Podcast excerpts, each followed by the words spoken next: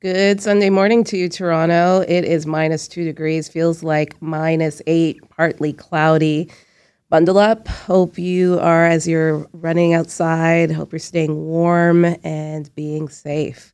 Well, the world was shocked last week when we all heard of the death of Stephen Twitch Boss, known for his dance moves and bubbly personality. He was Ellen DeGeneres' DJ on her talk show, an all star on the show, So You Think You Can Dance.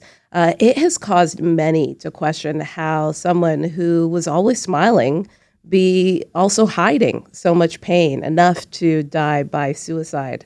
Well, Roxanne Francis is a social worker and psychotherapist, and Jermaine Morrison is a social worker, mental health advocate, and co host of Black People Check In podcast. And they join me now to talk about this and so much more. Thanks for joining us, guys. Good morning. Thanks for having us, Maggie.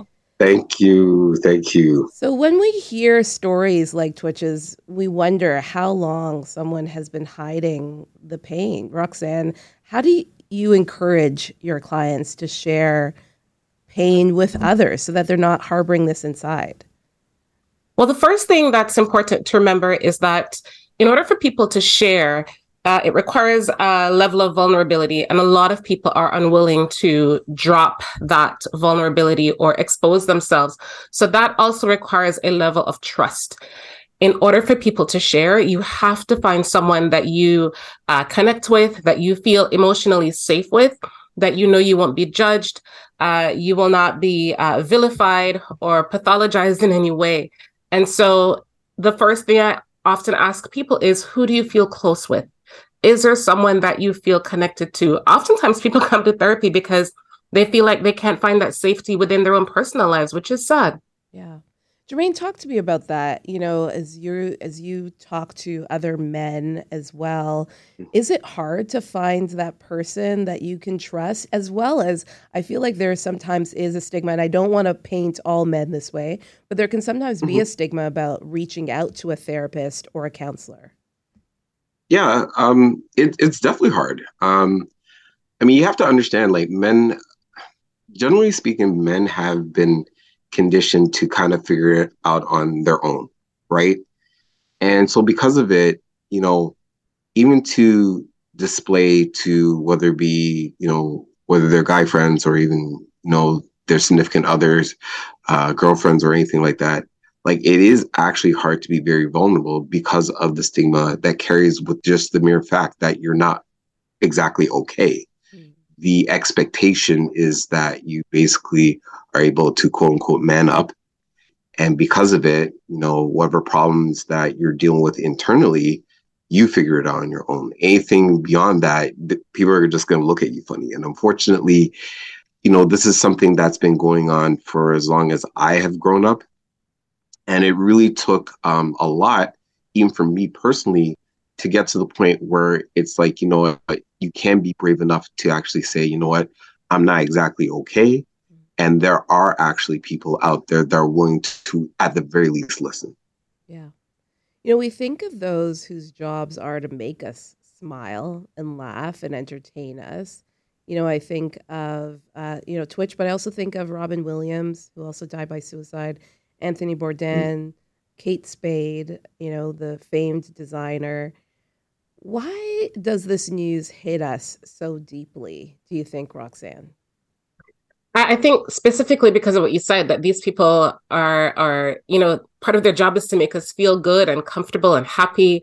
And so because of that, they have to put on this outward smile. They have to uh, present joyfully uh, publicly, right? And so um, it it's frightening for us because what we see is a public face, right? If I'm very, very close to somebody, then they're going to see the public face, but they're also going to see the private face. They're also going to see the struggles, the challenges. It's one of the reasons that social media can be so challenging, right? Mm. And problematic because we only see the highlight reel. We only see the happiness, the perfect looking family, the vacation photos, and no one sees when you're crying in the shower at night. No one sees when you're stressed out because of your finances no one sees when you feel hopeless. And so it, it becomes it, it comes as a shock. I mean a lot of people have been posting uh, some of twitch's final public videos where he's dancing and happy with his family. Again that's the highlight reel right? And so we we we come off really shocked but we have to remember that these people are human. They're multidimensional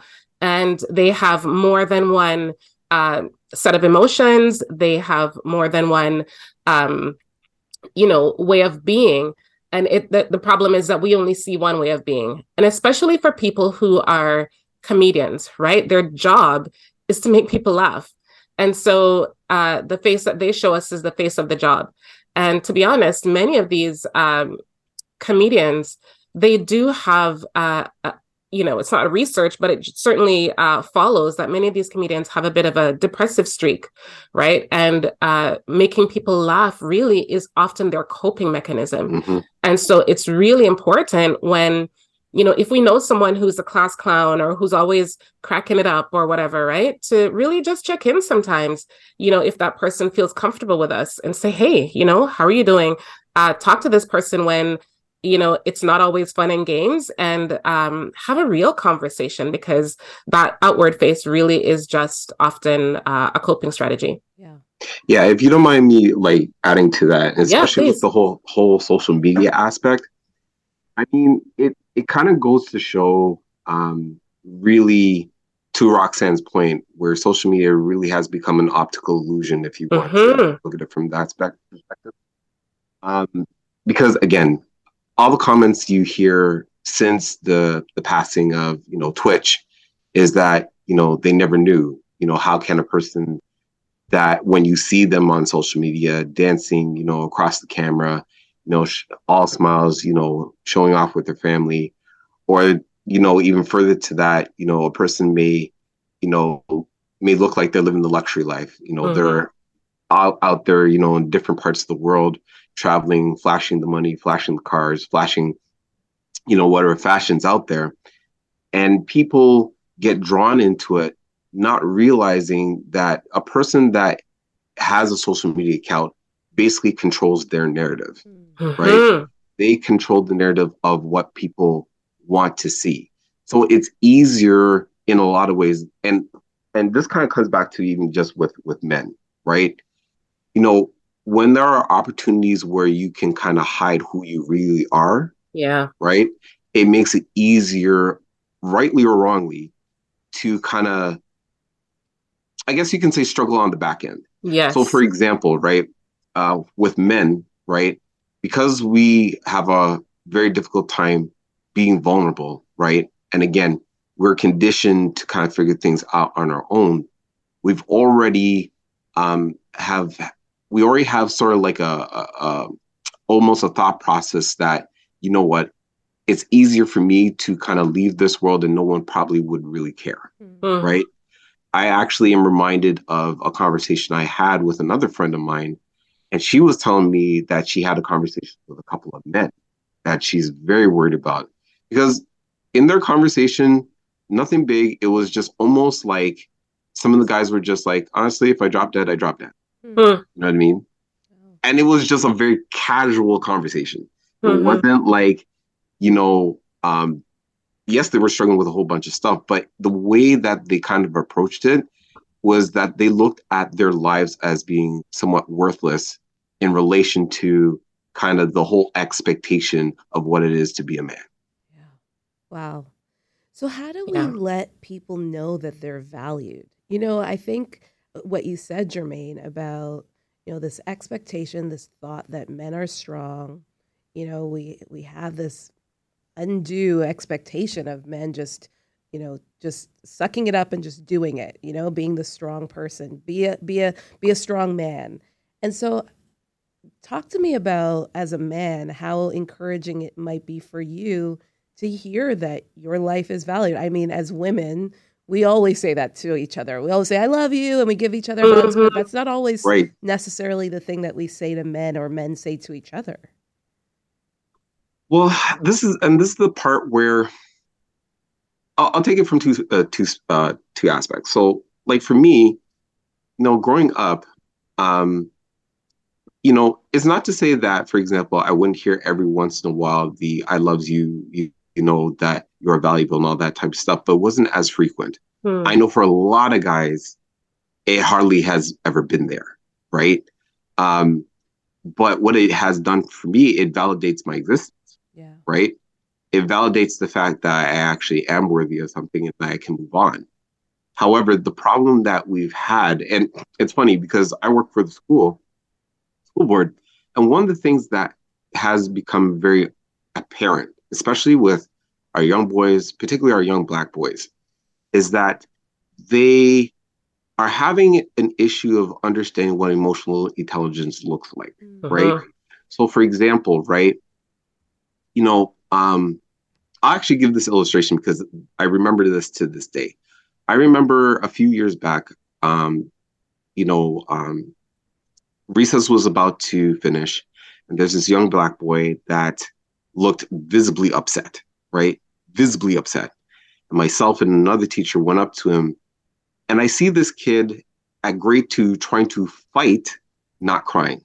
Mm. Like, I don't understand how a person who is grade two, right, at the time, could even think to even fight tears not to Mm. cry. Mhm. You know what I mean? That spoke to me greatly because that tells me that this kid was growing up in a in such a way where he was being conditioned to man to man up at an early age. And this is the injustice I feel that we have been doing to our young boys to the point now now they're growing up, you know, trying to navigate this world, trying to carry a whole lot of burdens and they have no outlet to go to, Yeah. right? And unfortunately, these are the same boys that will do a lot of destructive behavior, whether they do a lot of drug abuse. Uh, some of these boys will be abusive to their partners or to people in their family, or like Twitch, you know, it could be a situation where they could just very well kill themselves because of the fact that they feel that the world doesn't really care.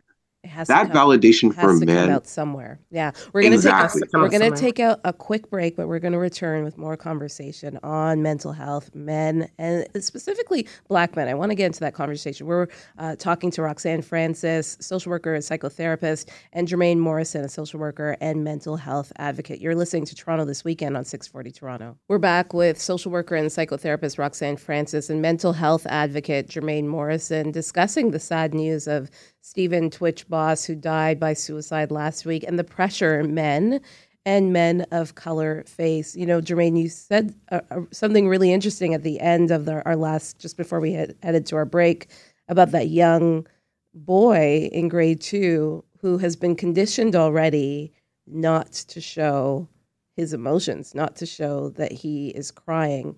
You know, I found this interesting. Four thousand. So there's a, there was an estimated four thousand suicide deaths in Canada each year, and close to seventy five percent of them are men.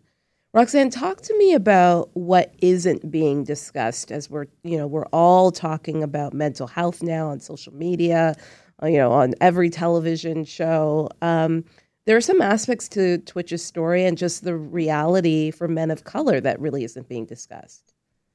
Yeah, I think everyone, and rightfully so, is talking about, you know, reach out, um, manage your mental health, get support for your depression, your anxiety, and so on. One of the things I think is not being brought into this conversation is how stress and the stress of hopelessness and despair can really impact men and particularly Black men. A lot of men, uh, you know, end their lives not necessarily because they uh, have depression, but because they are under unbelievable stress. So, for example, and I'm not saying that this is Twitch's case, but say, for example, someone finds out that they are, you know, financially destitute all of a sudden, or they've lost all of their family's life savings, or, you know, they've committed a crime and now they're going to go away for, you know, multiple, multiple years. That person might feel so hopeless that they choose to end their life. And so, uh, what we're not talking about really is the fact that white men tend to do what I call fail upwards. So uh, something devastating might happen in their life, and they are somehow celebrated, promoted, not uh, pathologized right away. They're not arrested right away. Uh, you know, there, there are lots of men in Hollywood who have done, you know, or a few men in Hollywood who've done despicable things, and they're still out and about, right? Um, they also have uh, community behind them. They also have financial resources behind them. They also have uh, the, the criminal justice system that does not uh, criminalize them right away. Uh, black men, on the other hand, do not have those uh, means, unfortunately. Someone might have some money, but historically, the community doesn't have the wealth and the political power to support these Black men. The, the, the criminal justice system is not necessarily on their side. And so, uh, because of that, Black men tend to feel even more hopeless when things fall apart. And so that can lead to increased rates of suicide in the Black community. And while it's important to encourage people to reach out, while it's important to uh, support our young boys so that they feel that they can cry openly and access their emotions and not just display anger, uh, it's really, really important that we recognize that our systems are not set up to support Black men when they are uh, when they're between a rock and a hard place. Yeah. Um, we have to take a look at the systems that we're in. We have to take a look as well as how we're raising our boys. When uh, Black individuals are trying to be successful, it isn't just because people are trying to get rich. It's because we are trying to uh, create our own system in our own community that supports our own people and encouraging our Black men to not lose hope when things all seem to fall apart. It's really really challenging and i think it's really really important that we we we we take a look at these systemic issues. It's not just because um you know it, it, it, it's not as easy as as black and white. There's a lot of gray in between. Yeah there's a lot of complexities uh, and stigma in in community as well. Jermaine you have done such a great job of using your platform on instagram to just really have uh, frank conversations in your car about just you know what you're going through mental health conversations talk to me about why you chose to do that as a black man as a social worker as you know a- and also the response that you've gotten from other men. So you know what? It's funny. All this actually started happening during the pandemic mm. right?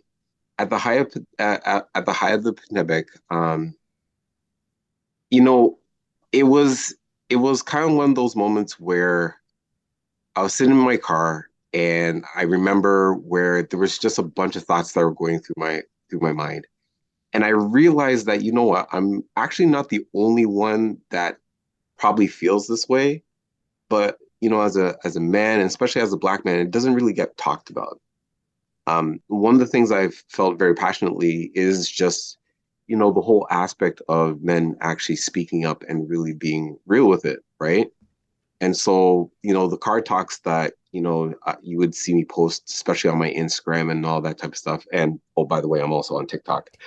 But um it's it's a it's a way for it's a way for people to see a black man actually just be very honest and very real about mental health. If it's not my personal uh, journey, it's pretty much kind of like what everyone else is thinking, so to speak. Uh, and the response, especially from from other guys, has been really, really good because it's almost like, yes, I've been thinking the same thing too. It's like, yes, at least somebody is is is talking more about it.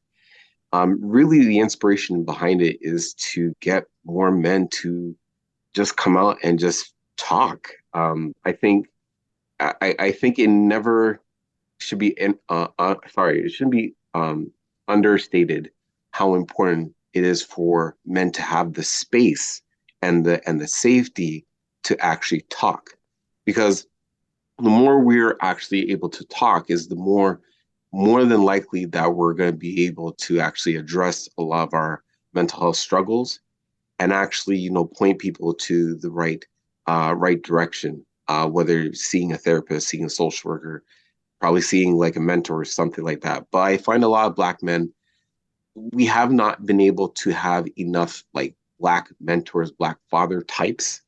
To actually validate what we go through. And it's about time that we actually speak up and really kind of be real with it so that other men can know that, you know what, you're not alone. Yeah.